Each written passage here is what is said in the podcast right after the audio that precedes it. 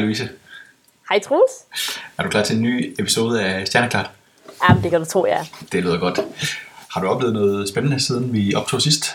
Øh, ja, jeg har været en tur i Holland og, øh, og besøgt øh, et af ESA. Så ESA er det europæiske rumagentur, øh, og de har deres, øh, et af deres største centre i Holland, øh, lidt syd for Amsterdam. Så der har jeg været på besøg øh, mm, lidt for at arbejde, men mest for at besøge nogle venner. Okay. Øh, men det har, tænker jeg, tænker jeg vi, skal, vi skal snakke om i en, i en øh, episode senere. Det lyder hyggeligt. Hvad med dig, Troels? Har du øh, oplevet noget spændende for nylig? Ikke rigtigt. Ah, Ikke rigtigt, desværre. Det, det, det er for lyst udenfor til at gå ud og kigge på Lige stjerner, præcis. desværre. Her klokken øh, 20.11. Øh, er der stadigvæk lyst i, i Aalborg? Hvordan ser det ud i Genève? Uh, her er um, helt mørkt. Okay, Men det kommer vi lidt på senere jo, hvor- hvordan det kan være. lige præcis. Så skal vi, skal vi kaste os over nogle nyheder så? Ja, uh, jeg, har, øh, jeg, jeg har taget en nyhed med om, om en eksoplanet. Det havde du nok aldrig troet, jeg ville gøre. øh, men det er sådan, at vi har fundet en, øh, en planet, som simpelthen, hvor øh, overfladetemperaturen er, øh, er, er øh, hvad hedder det, øh, cirka lige så varm som en sol, eller som en stjerne.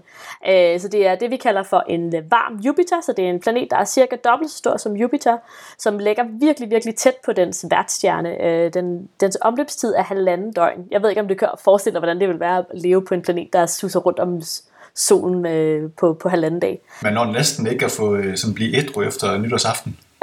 Nej, men det er faktisk ret interessant, de her systemer, hvor planeten er meget tæt på, stjerne, på den stjerne, for det gør højst sandsynligt, at den er tide, øh, tidelåst i forhold til sin sol, så det vil sige, at det er altid den samme side, der vender ind mod øh, solen, øh, eller ind mod stjernen. Så det, den har en side, hvor der bare er glående hit, så vi regner med, der er omkring øh, lidt over 4.000 grader varm på den ene side.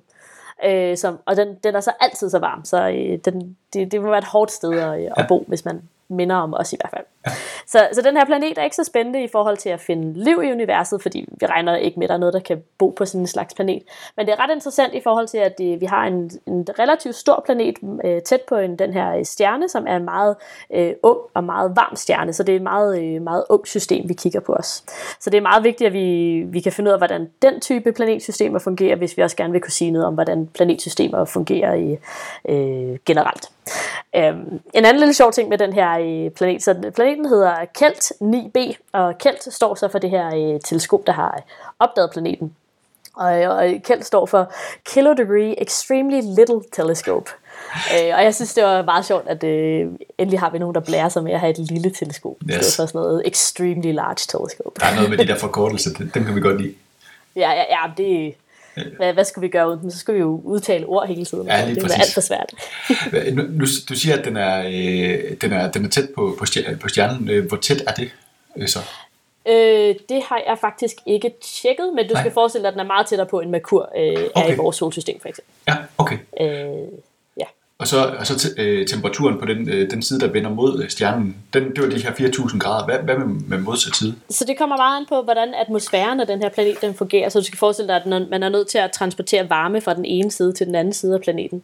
Ja. Øh, så der vil jeg sige, at vi er ude i lidt, øh, lidt gætværk, hvis okay. vi skal til at tale om. Men vi regner med, at den er meget varm på den anden side også, fordi Okay. at, øh, at det er så ekstreme temperatur, vi, øh, vi er ude i her.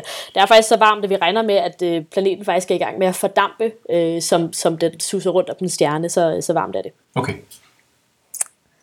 Ja. Så hvad med dig, Troels? Har du taget nogle nyheder med? Ja, jeg har taget en, øh, en gammel gåde med, som øh, en 40 år gammel gåde faktisk, som måske, måske ikke er blevet løst. Det er øh, som der i hvert fald er en, der har et bud på, hvad det her kunne være årsag til. Og først og fremmest så må jeg lige, øh, hellere lige præsentere, hvad det er, øh, wow-signalet er for net. Ja. Det var, at man i, øh, i 1977 på Ohio State University Radio Observatory, der øh, registrerede man et signal, øh, nogle kraftige radiobølger med en frekvens på 1420 MHz. Øh, og det toppede, så var det 30 gange kraftigere end den baggrundsstøj, som man også registrerede.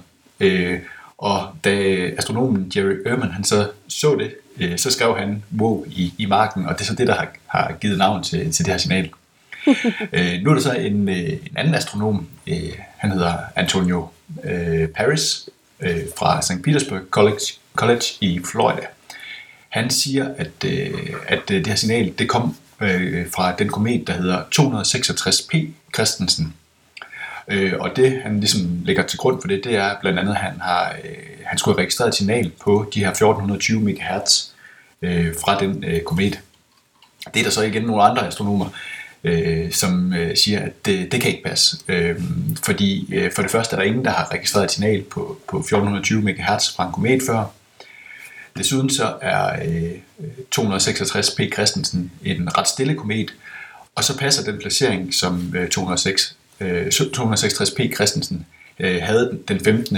august 1977, det passer ikke med, med det sted, hvor øh, WOW-signalet det blev registreret.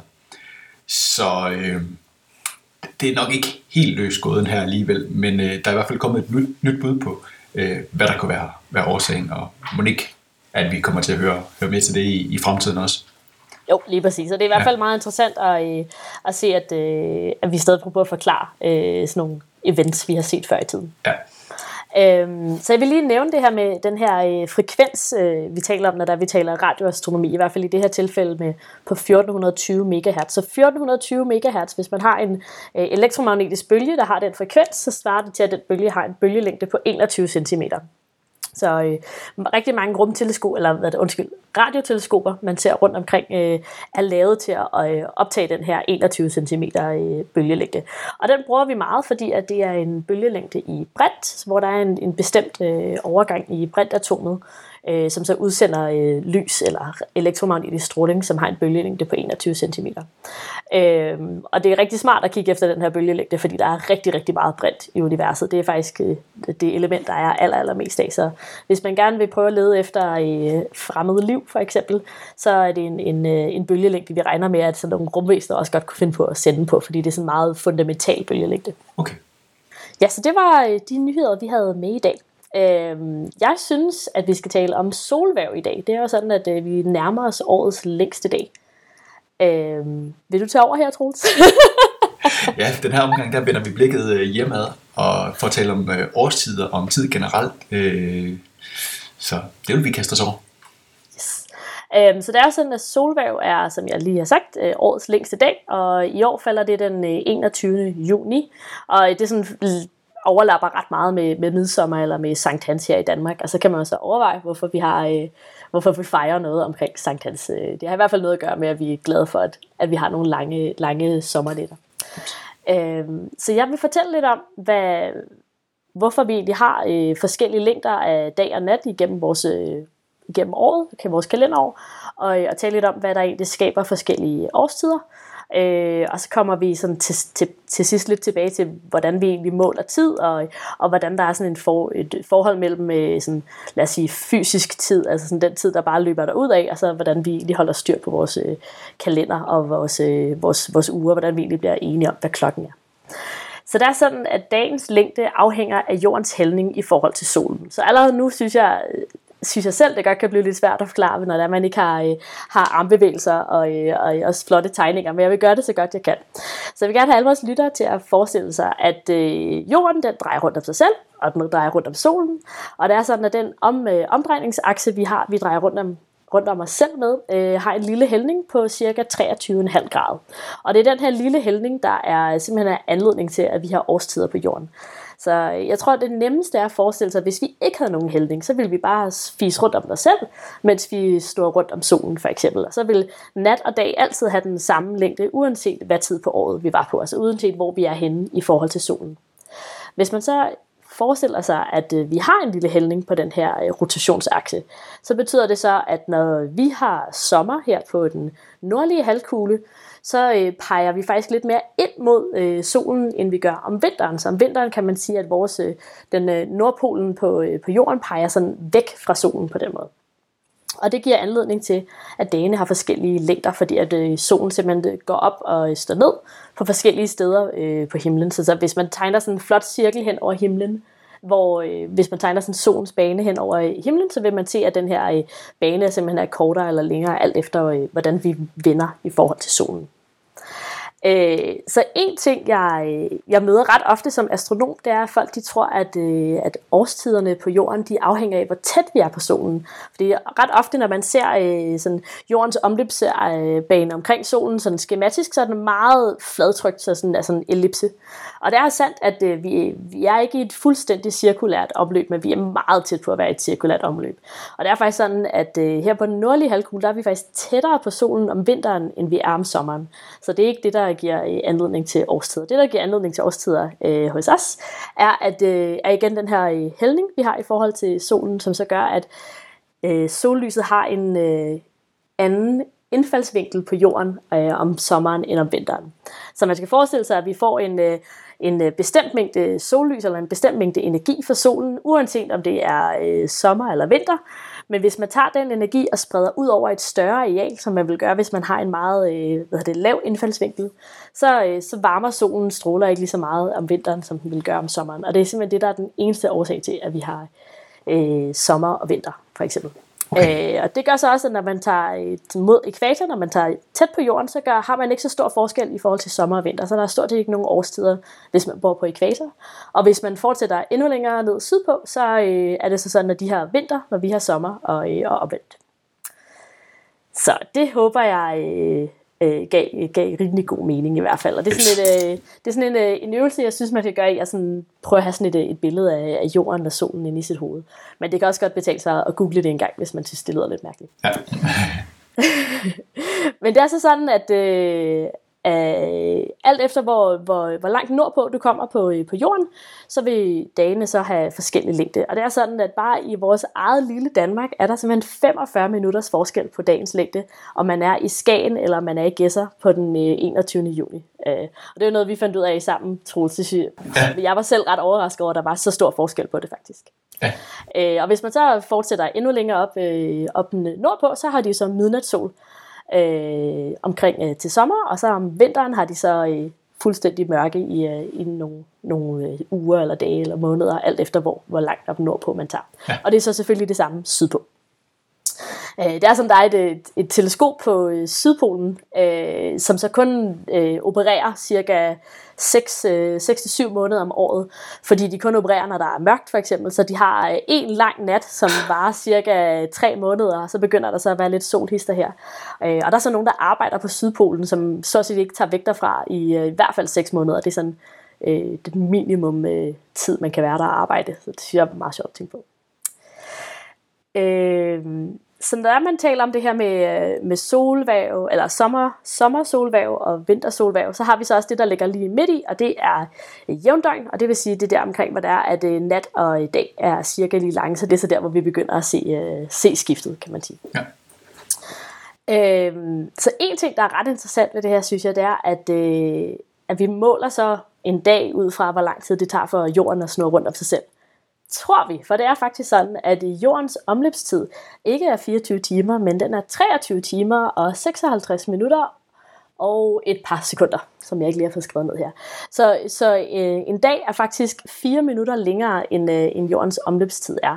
Og det er simpelthen fordi, at man skal forestille sig, at jorden suser rundt om solen med utrolig høj fart, og på øh, 24 timer, der når jorden at bevæge sig 2,5 million kilometer. Så det vil sige, at øh, på det, når vi har rykket os 2,5 2,5 øh, millioner kilometer i forhold til solen, så vil solen så være et andet sted på himlen i forhold til dagen inden. Og vi har så valgt at, øh, at øh, definere vores dag ud fra, hvornår solen er på det samme sted på himlen igen. For vi kan godt lide, at solen er øh, på sit højeste punkt på himlen kl. 12. Det er sådan, vi har øh, defineret øh, dagen sidenhen. Men det skal vi nok komme tilbage til senere. Så man er nødt til at tage højde for, at øh, jordens omløbstid ikke er præcis 24 timer. Så det er en ting, der er sådan lidt sjovt.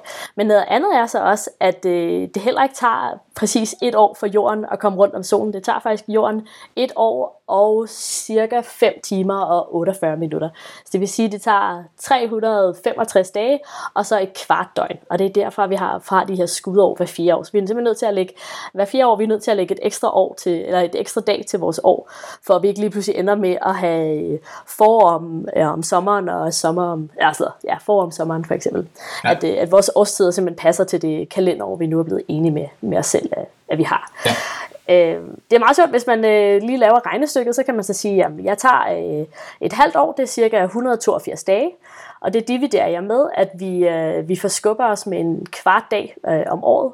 Og det vil simpelthen betyde, at i løbet af 730 år, så vil vi så simpelthen have rykket rundt på, hvornår der var efterår og, øh, og forår. Så man vil simpelthen have efterår i, øh, i april og, øh, og forår i september. Det du ikke. Øh, det dur ikke. Så Nej. derfor er det en god ting, at vi har, vi har skud over. Jeps. Ja, så for at, øh, at samle op, så er øh, solværv øh, om sommeren øh, den længste dag på året. Øh, og det vil så også sige, at det er den dag på året, hvor øh, solen den står, kommer til at stå allerhøjst på himlen. Øh, og vi måler, hvornår solen den står allerhøjst på himlen ved at sige, at det her det er midday eller middag, øh, og det er så klokken 12. Øh, men øh, nu hvor vi så har talt om det her med, at øh, solen står op, står op og går ned på forskellige tidspunkter, alt efter hvor langt nordpå man går på jorden, øh, så har det også noget at gøre med, øh, om hvor langt mod øst og vest man egentlig er, hvornår solen står op og, øh, og går ned. Så derfor, Troels, øh, kan du måske lige fortælle os lidt om, er det nu også rigtigt, at solen den er højst på himlen kl. 12? Øh, ja, ikke helt, men næsten. Øh, fordi jorden er, er rund, øh, så står solen jo op på forskellige tidspunkter, alt efter øh, øh, hvor langt enten øst eller vest man, man er på. Øh, og bare inden for vores øh, lille kongerige, der er der op til 26 minutters forskel på solopgang øh, i Esbjerg og på Bornholm. Øh, hvor Bornholm selvfølgelig er først. øh, øh, og det betyder så, at, at solen egentlig står, øh, står højst på himlen på forskellige tidspunkter øh, hen over landet. Øh, og det er jo lidt upraktisk, at, øh, at der er den her forskydning hen over Danmark. Mm-hmm. Øhm, langt op i, i, igennem år- århundreden, der, er det, der har man egentlig bare benyttet sådan en, en lokal tidsangivelse, og når solen den stod højst, så var det middag, fordi øh, som, øh, som bonde, så var det lidt lige meget øh, og, og, og sådan vide, kende tiden helt præcist, så om det var morgen, middag eller aften, det var sådan set en, en præcis nok tidsangivelse at arbejde med. Mm-hmm. Øhm, med udbredelsen af, af for eksempel jernbanen, og i det hele taget sådan en, en stigende mobilitet, det gjorde det så nødvendigt, at vi fik en, en fælles og en mere præcis tidsangivelse. Øh, de første sådan til at, at prøve noget i den retning, det var postvæsenet, der i 1858 besluttede sig for at gøre Københavns tid til, til ta- standardtid i Danmark. Mm-hmm. Øh, I 1884 der blev der ind, øh, afholdt en stor international øh, konference, øh, der, der hed øh, International Median øh, Konference i, i Washington, hvor man, man fastlagde øh, de her 24 øh, tidszoner, øh, som øh, med Greenwich i England som øh, nulmedian. Øh, og det er jo sådan, den vi også bruger i dag. Øh, og det, der ligesom lå i det, det er, at man for hver 15. længdegrad, der går man ind i en, en ny tidszone. Øh, Danmark øh, tilsluttede sig den øh, den 29. marts 1893, der underskrev Christian den 4. Øh, undskyld, Christian den 9. loven om tidens bestemmelse, der så blev gældende fra 1. januar 1894. Og den lyder, øh, selve loven her, øh, for alle dele af landet, med undtagelse af Færøerne, skal tiden herefter bestemmes lige med middelsoltiden for den 15. længdegrad øst for Greenwich. Øh, og hvis man så tjekker, hvor ligger den breddegrad, øh, længdegrad, så er det lige en lille smule øh, øst for Pederske, lidt vest for Østermarie på Bornholm, og rent faktisk så er det sådan, at øh, ved det, der hedder Slusegården i nærheden af Pederske, der krydser øh, den her øh, længdegrad, øh, fem- 15. længdegrad øst, der krydser den, den øh, 55, øh, 55. 20. nordlige breddegrad. Så der har man sådan et, øh, en sten, hvor man kan se øh, det punkt. Øh, Ja, men jeg har altid sagt, at Bornholm er verdens midte. Ja, lige præcis. Øh, og, og hvis man kigger på et, kort over tidszoner, så kan man faktisk også se, at, at Bornholm det ligger lige øh, midt i den tidszone, som, som vi er, er i. Øhm, men Louise, hvis nu man så kigger på, øh, på, på den her måde at, at, at anskue tid på, at, så er det jo heller ikke en helt, helt perfekt måde at, at, at beregne det på. Øh, hvad gør man så? Ja, det er sådan, at øh, jordens øh, omløbstid øh, omkring solen for eksempel også varierer en lille smule, så det er ikke sådan, at jordens omløbstid er sådan timet på øh, sekundet, så en gang imellem er vi nødt til at indskyde øh, skudsekunder. Øh, jeg havde egentlig tænkt mig at nævne de her tre forskellige øh, øh, effekter, som, som øh, ændrer jordens øh, omløbsretning. Øh, og jeg kan lige hurtigt gå dem igennem, men det er ikke meningen, at jeg sådan skal forklare dem i, øh, i dybden, men de er ret interessante i sig, i sig selv.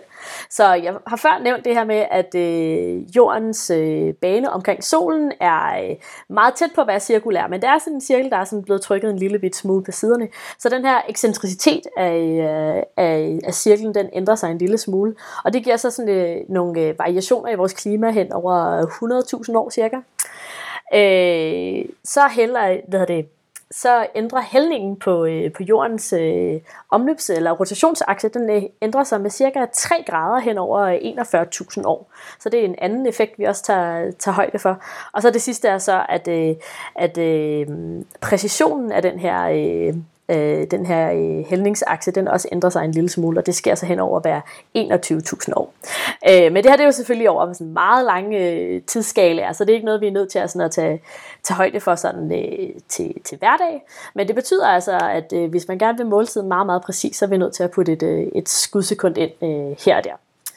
Men den måde, vi, øh, vi ellers øh, holder styr på tiden på, i stedet for at holde øje med solen, det er så, at vi er blevet enige om at bruge den her øh, øh, universaltid, som du også kom ind på, Troels, hvor der vi siger, at, øh, at øh, Greenwich med meridianen øh, ved London er, øh, er vores, vores nulpunkt. Øh, men sådan som det fungerer til øh, i praksis nu, er, at man har et øh, netværk af 400 atomure, som er spredt ud over det meste af Europa og verden, som så alle sammen sender signal til Paris, hvor de siger, hvad klokken er meget, meget præcist. Og, og så tager man så et vægtet gennemsnit af de her atomure, så de meget præcise atomure, de har lidt mere at sige, end de de atomure, som er ikke er helt lige så præcise. Mm. Og så får man så det, der hedder international atomtid. Øh, så den internationale atomtid, den tigger bare derud af et sekund ad gangen, og vi, vi, øh, vi korrigerer ikke for noget som helst i forhold til jordens øh, omløbstid om solen eller skudår eller noget som helst. Men vi bruger så det, der hedder universal koordineret tid, UTC, hvor der man så putter skudår og skudsekunder ind, for eksempel. Så det er det, der, der gør, at, øh, at vi, kan, vi kan blive enige om, hvad, hvad, hvad klokken er meget, meget præcist. Yes. Og man kan sige, at i forhold til togdrift i Danmark, er det måske ikke så vigtigt at vide, om klokken den er øh, 14,5 sekund eller 14,6 sekunder øh, over, øh, over øh, to om eftermiddagen. Men hvis der man gerne vil lave meget præcise eksperimenter for eksempel, så, øh, så skal man, øh, og man gerne vil gøre det forskellige steder på jorden, så skal man være meget enig om, hvad, hvad klokken er, mens man gør dem. Ja. Øh, altså jeg har snakket med øh, Ph.D.-studerende Bjarke Takashi Røgle Christensen, om øh, hvordan man bygger et atomur, øh, hvad et atomur egentlig er, og hvorfor det egentlig er så vigtigt at, øh, at holde styr på, hvad, hvad klokken er så præcist. Hej Bjarke, tusind tak, fordi du gerne vil øh, tale med os i dag. Øh, har du noget imod lige at præsentere dig selv øh, og fortælle, hvad, hvad det er, du, du laver til daglig? Jamen, jeg er Ph.D. i øh, eksperimentel atomfysik, og igennem alle de år, jeg har været i universitetsverden, så har jeg udviklet øh, teknikker til atomure, og det har jeg gjort i rigtig mange forskellige grupper i hele verden. Kan du forklare lidt om, hvad et atomur egentlig er, og hvordan læser man sådan et atomur? Et atomur, det er et meget, meget præcist ur. Og det fungerer ved, at man bruger øh, den, øh, hvad hedder det, en lasers elektromagnetisk svingning som en pendul, i stedet for for eksempel et pendul i et øh, Bornholmur, og så bruger man en kvantemekanisk egenskab øh, ved atomer. Øh, det man bruger, det er, at øh, atomer de absorberer lys med den rigtige frekvens. Øh, men de absorberer ikke, hvis man sender med en forkert frekvens. Øh, laver uger, der alle sammen har den samme frekvens, uanset om de er i Paris eller i København. Aha, og hvad, hvad for nogle atomer bruger man så til det? Jamen, sekundet i dag er jo øh, defineret efter egenskaberne ved cesium. Øh, men der er forskning i rigtig mange forskellige øh, der forskes i at bruge forskellige, mange slags forskellige atomer, og det jeg har arbejdet med primært øh, på det, de senere år, det er strontium. Aha, og er det så noget, man, øh, man gør særligt i København, at man bruger andre atomer end, øh, end andre forskningsgrupper, som også laver atomure? Der er forskellige trends inden for atomure øh, branchen, og strontium er en af de helt hotte, øh, og øh, det, det er den grundstof, det grundstof, hvor øh, man er kommet længst med øh, en, en af de grundstoffer, man er kommet længst med for tiden. Så det er ikke tilfældigt, at vi har valgt, valgt strontium. Vi, vi vil gerne være en del af, af klubben. Kan man godt forstå. Øhm, nu har jeg jo været nede og, og se jeres laboratorier på, i, øh, i København på Niels Bohr Instituttet, men godt nok mange år siden snart. Øh, men har, kan du lige fortælle vores lytter om, hvordan sådan et øh, atomur egentlig ser ud, og hvordan aflæser man sådan et? Øhm, sådan et atomur, det ligner ikke et ur. Det ligner et, øh, altså flere borer fyldt med store vakuumkamre og spejle og øh, skruer og ledninger overalt, fordi det er et stort kompliceret eksperiment bestående af mange lasere. Nogle af dem, en af dem fungerer som pendulet, som jeg har nævnt tidligere, og alle de andre øh, bliver brugt til for eksempel at øh, fange de her atomer, som man bruger som facitliste eller, eller reference. Så det er et meget, meget stort apparat, og man skal være mange mennesker øh, om at øh, operere det. Ja, det er, jeg, har, jeg synes i hvert fald, det ser ret fantastisk ud, men det er også sådan en... Øh sådan et fedt billede på, at fysikere er sådan nogle øh, lidt uorganiserede typer.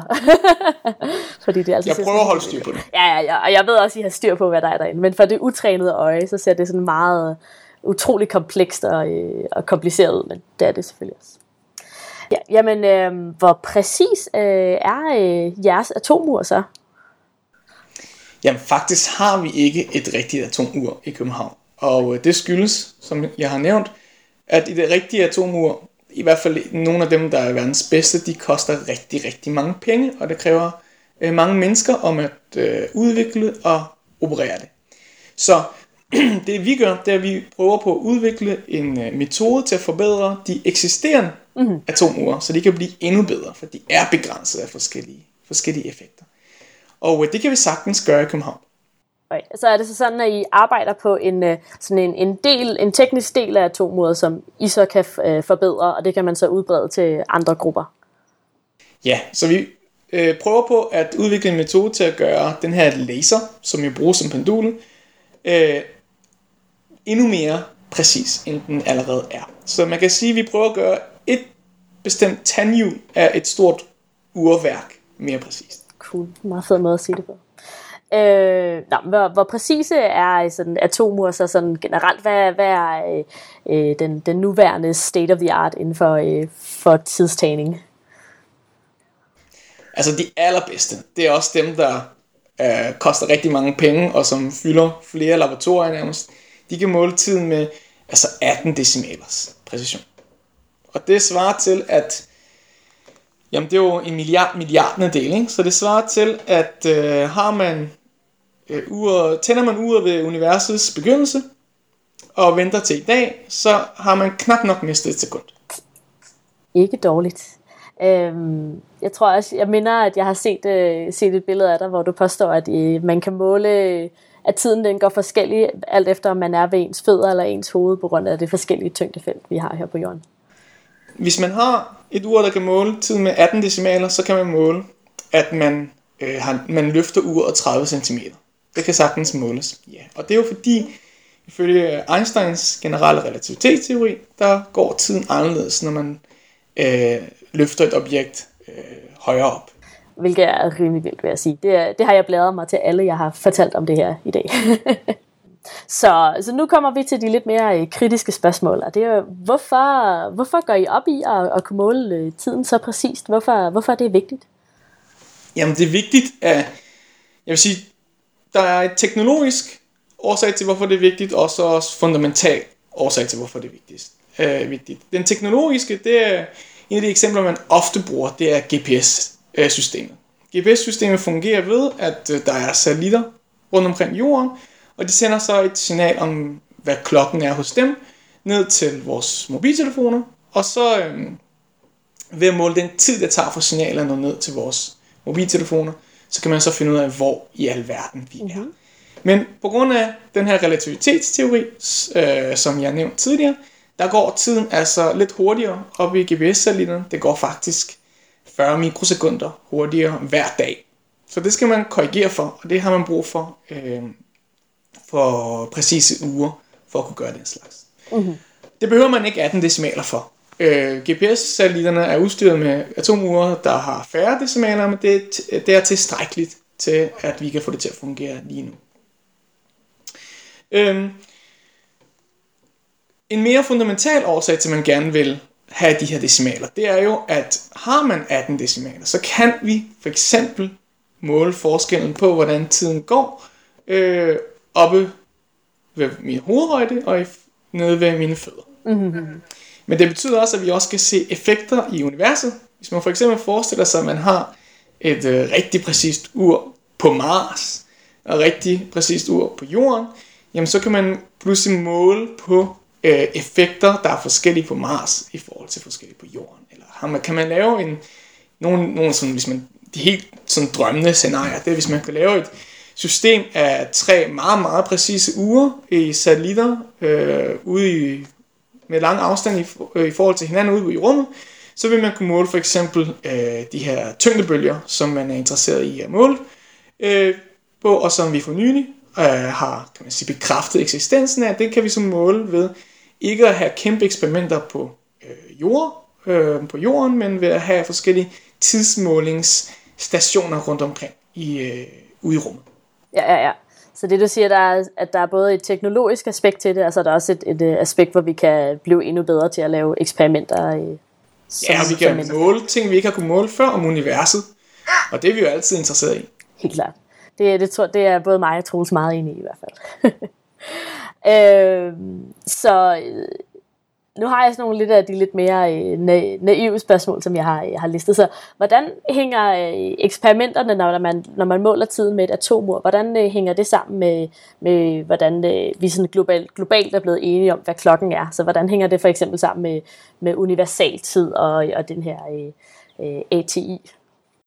Det internationale atomtid, det er, det kører, øh, det er baseret på netop de grupper og kan man sige, stats- og institutioner rundt omkring, der har rigtige atomure, der, der kører som ure.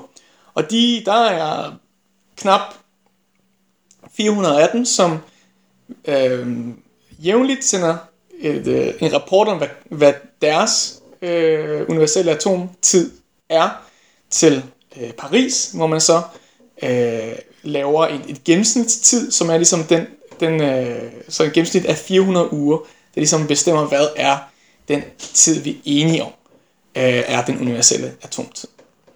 Så, og det, det bidrager Danmark ikke med, men der er grupper overalt i verden, der ligesom bidrager med den her tid, og vi er enige om, at klokken, øh, hvor vi er enige om, uanset om tidszoner eller sommertid og alt det der, så er, øh, er der en, en tid, der bare tækker løs, øh, som man så kan, skal benytte, kan benytte sig af til forskellige systemer. Så der er den, den øh, universelt koordinerede tid. Og den, det er så egentlig, den er egentlig koblet op til øh, den universelle atomtid. Øh, men der har man så taget hensyn til sådan nogle sjove effekter som øh, skudsekunder. Og skudsekunder, det er noget, man har indført, fordi man gerne vil have den tid, man bruger til at passe med et døgn. Altså at, at, at man skal have et bestemt klokkeslæt, når øh, klokken slår 12. Øh, men problemet er den, at jordens rotation er håbløs ustabil i forhold til verdens atomure i dag. Så man bliver nødt til at sætte, putte et ekstra sekund i, i nyerne for at få det til at passe. Og det gør man, øh, og det er ikke, det er ikke ligesom skud over, hvor man der er et systematik. Man, man gør det, når man indser, at nu er vi 0,9 sekunder øh, væk fra øh, den tid øh, den, fra jordens rotation, så nu bliver vi nødt til at putte i sekunder. Ja, ja, ja. Så er simpelthen øh, det er sådan lige for at få det til at passe en gang imellem, ja. at, øh, at vi har dag og nat på de rigtige tidspunkter i forhold til vores mennesketid, så at sige. Og det er jo den, øh, øh, den koordinerede tid, som for eksempel internettet benytter sig meget af. Mm-hmm.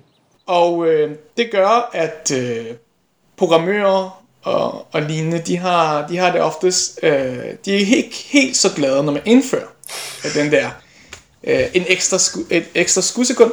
Mm-hmm. Så der er diskussioner i, i miljøet om det virkelig er noget, man skal blive ved med. Ja, Ej, cool. Øh, ved du, hvor præcise de atomure, der styrer den øh, øh, internationale atomtid, ved du, hvor præcise de er? Jamen, de har et, et sted, altså de har 14-15 um, decimalers præcision, de bedste af Ja, ja, ja. Og det er, de, det er et vægtet gennemsnit, så det er de bedste, der ligesom tæller mest i regnskabet. Ja. Cool. Ah, det, er også, øh, det er også en del, vil jeg sige. Ja, men man, kan tænke, man skal tænke på, at dem, de bedste i dag kan jo måltid med 18 decimaler, så det er 1000 gange bedre. Ja. Så øh, der er snak om, at man efterhånden skal prøve at øh, arbejde hen imod at øh, omdefinere sekundet. Okay, okay, okay. Øhm, hvor, hvor lang tid har vi kunne måle tiden med, med atomuger? Hvor gammel en teknik er det her? Jamen det er faktisk ret, ret gammelt. Øh, den nuværende, øh, nu skal jeg tænke mig om, den nuværende definition af sekundet blev indført i 60'erne, altså hvor det blev baseret på cesium, som er nuværende øh, definition af, af sekundet. Og øh, der, der gjorde man det jo, fordi det var den bedste øh, kandidat, man havde. Mm-hmm. Og det har man så også forbedret indtil de der 15 decimaler i dag. Øhm, det der med at definere sekund, det, det er noget, man skal være utrolig konservativ med. Man skal være så konservativ, som man overhovedet kan. Man kan ikke bare, fordi man har fundet et eller andet, der kan måle tid med 16 decimaler, når man lader os omdefinere det. Fordi der er et stort infrastruktur. Altså, der er jo det her internationale atomtid, øh, som bliver drevet af et netværk af mange, mange uger. Ja. Og man bliver nødt til at øh, have et, ja, et bedre alternativ, som bliver allemands eje, og som øh, der er et infrastruktur omkring, før man kan omdefinere sekundet. Og lige nu, der er, bliver der arbejdet ret hårdt på at øh, få den del opfyldt, øh, til at øh, få et ny, øh, nyt sekundsystem. Jeg kan godt forestille mig, at det er et meget øh, konservativt øh, system at navigere i. Så du er allerede kommet lidt ind på det, men hvad, hvad er Danmarks rolle i den her øh, type forskning? Hvad er det, sådan Danmark er, er gode til inden for det her felt? Danmarks rolle, den er, for at være ærlig, lidt lille. Øh, på den måde, ej, det er ikke, vi er ikke lille, men vi har som sagt ikke store grupper, der kan operere store uger. Så derfor så arbejder vi på alternative, øh, smarte metoder til at øh, gøre øh, atomuger mere præcise og mere kompakte. Øhm, og vi arbejder på, at der skal komme noget, der minder om atomuger, så det er ikke fordi, vi slet ikke har øh, den slags, men vi arbejder mere på at, at, at supplere teknologien. Jeps. Cool. Og hvad, hvad er så sådan næste skridt, ser du inden for, øh, for forskning i atomuger? Jamen, der er to veje at gå. Den ene, det er at gå efter flere decimaler, mm. så det vil sige, at man skal gå efter det 19 decimal. Og det er i virkeligheden noget af det, som jeg bidrager med ved at øh, udvikle mere præcise øh, laser. Men en anden øh, meget stor øh, kan man sige, retning at gå er også netop at øh, udvikle netværker. Så det nytter ikke noget at være alene i verden om at have verdens mest præcise ur. Øh, dem du skal lave aftaler med, eller dem du skal lave præcisionskommunikation med, mm-hmm. de skal også have den samme ur. Så lige nu der er der bliver brugt meget, øh, mange kræfter på at udvikle et, et netværk til at lave en, en synkronisering af alle verdens atomure. Og det er øh, et vigtigt skridt for at få et rigtig, rigtig nøjagtigt tidssystem. Okay, okay, okay. Ah, det er meget spændende at høre i hvert fald. Øhm, så det er sådan lidt et sidespor det her, men jeg kan også forestille mig, at hvis man vil bygge et atomur, og man gerne vil øh, sætte på en satellit og sende ud i rummet, og det er, sådan, at det er to meget forskellige teknikker, alt efter man bygger noget, der skal være på et optisk bord i et laboratorium, og, og, og man bygger noget, der skal kunne sendes op på en, en raket. Helt, helt sikkert. Der er også der er nogle helt andre krav til hvor, øh, de eksperimenter, der skal laves øh, i København, og der, de krav er, er strenge nok. Ja. Øh, og så er der nogle helt specifikke krav, man skal leve op til for at, at øh, sende ting ud i rummet. Og vi arbejder vi er på projekter, hvor vi prøver at få godkendt forskellige øh, teknologier til øh, at komme til, og det er ikke engang at få det sendt op, men til at blive klar til at blive testet til at sende op. Ja, ja. Øh, og der har vi nogle meget mere kompakte systemer, vi arbejder på. Ja, ja, ja. Og det er ikke 18 decimaler, vi taler om der, men det er stadig øh, for hvert ekstra decimal, vi kan få op i rummet, kompakt og billigt, øh, uden at det går i stykker. Det, er, det, giver, det, giver, det giver gevinster for videnskaben ja. og teknologien. Spændende, cool. Øh, så sådan lige lidt, øh, lidt afslutningsmæssigt her. Øh, hvad kan du allerbedst lide ved, ved dit arbejde, Bjarke? Det jeg allerbedst kan lide, det tror jeg nok, at, øh, at få ting til at fungere. Altså, det, som jeg sagde, det er jo ikke, jeg arbejder ikke med noget, der ligner et ur til dagligt. Det handler mere om at, øh, at udvikle små dimser, der skal bruges til at øh, fange nogle atomer bedre, eller øh, til at gøre en laser mere effektiv, eller mere præcis, eller brænde, øh, eller reparere noget, der har brændt sig selv af hen over natten, og sådan nogle ting. Så det er meget... Øh, det er meget, det ligner rigtig meget et eksperiment, og der er mange ting, der skal fikses, og det er altid rart, når man kan få, når man med sin egen hænder har fået, fået ting til at fungere. En af de ting, jeg synes, der er fedt, udover at få ting til at fungere i laboratoriet, det er at være med i noget, der er større end mig. Det er et rigtig, rigtig stort projekt, øh, og det bliver først et rigtig stort projekt, når alle uger i verden er synkroniseret for eksempel. Så derfor så er der øh, det er et stort samarbejde mellem øh, forskere i hele verden, og det er også derfor, at jeg øh, som en naturlig del af min, min forskning øh, i feltet har været hos rigtig mange forskellige grupper. Og det, kan jeg, det, det synes jeg rigtig godt om, at, øh, at det, det, det er et stort fælles internationalt øh, formål, vi har. Ja, ja, ja. Ja, jeg tror også, det er meget vigtigt at fortælle folk om, at, øh, at videnskab og, og fysik især ikke er noget, øh, som sådan, bare sådan en ene mand sidder i et laboratorium og bedriver. Det er virkelig en gruppeaktivitet. Ikke? At, øh, og det er samarbejde på tværs af kulturer, landegrænser, og pol- politikere og, og så videre. Lige præcis. Det her, det kan ikke udføres af en mand. Mm-hmm. Øh, det er helt umuligt. Øh, og hvad, hvad skal du så lave til sommervæv? Har du nogle, øh, eller solvæv, har du nogle øh, spændende Sankt Hans planer? Jeg er faktisk inviteret til, til alt for, for mange arrangementer, og kan ikke rigtig nå nogen af dem ordentligt. Så øhm, selvom jeg ved ret meget om tid, så har jeg slet ikke tid nok til, øh, til Sankt Hans. Ja, tid er der aldrig nok af. Tusind tak, Bjarke, for i dag, og øh, vi glæder os til at snakke med dig igen en gang. Om Troels, hvad, hvad synes du om at, at høre om, om atomure? Det synes jeg var rigtig spændende. Det, øh, det er jo en hel verden, jeg ikke øh, kender ret meget til, så det var rigtig spændende at høre. Det var godt at høre.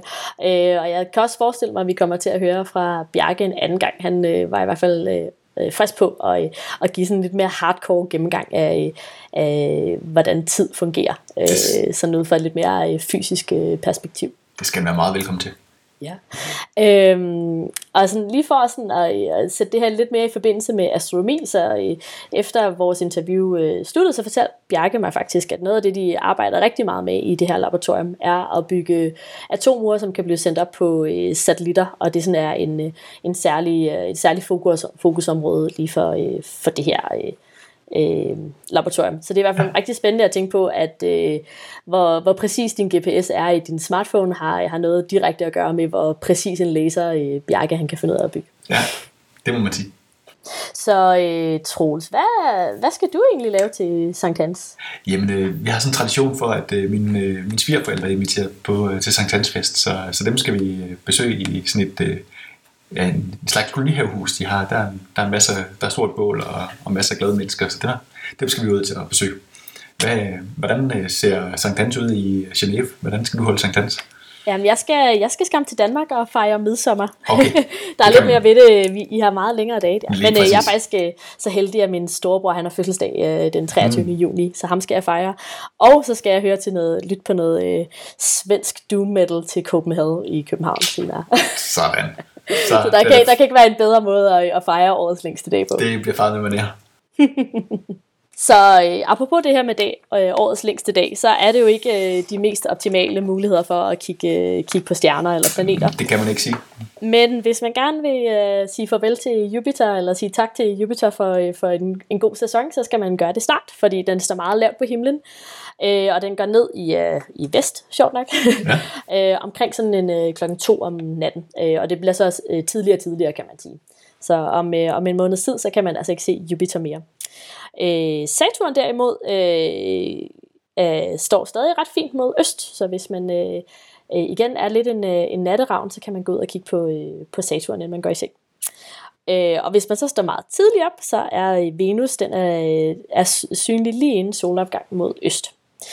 Øh, men noget som, en ting der kan være rigtig god at kigge på, i, øh, når der man nu har de her lyse sommernetter, det er månen. Mm. Øh, så jeg vil foreslå alle, der har en, øh, en håndholdt kikkert, og det behøver ikke at være noget fancy, det kan bare være sådan en lille fuglekikkert, eller det kan være sådan en rigtig stor, flot en med, med øh, hvad hedder det, øh, stabilitets... Øh, øh, korrektion, øh, så synes jeg, man skal kigge på månen. Og, øh, fordi månen er, vil, til at starte med vil jeg sige, at månen er allersjovest at kigge på, når den er sådan halvt belyst. Så ja. en fuldmåne er selvfølgelig stadig spændende at kigge på, men man skal forestille sig, at når man har en halvmåne, så øh, har man halvmåne, fordi at solen den sådan, står ved siden af månen, så at sige. Så vi får trukket de længste skygger overhovedet muligt på månen, øh, når der vi har halvmåne.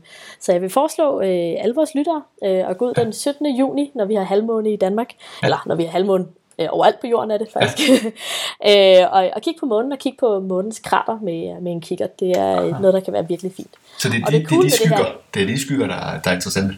Lige præcis. Okay, jeg skulle lige være med. Fordi det er netop det, der er, det, det er lidt en lektie til, til vores lyttere, det er, at de skal prøve at kigge, tænke over, hvad, hvordan månens faser øh, afhænger af, hvor månen er henne i forhold øh, til solen. Ja. Og, øh, og så kommer vi tilbage til det en gang i august, når vi skal tale om, øh, om solformørkelse.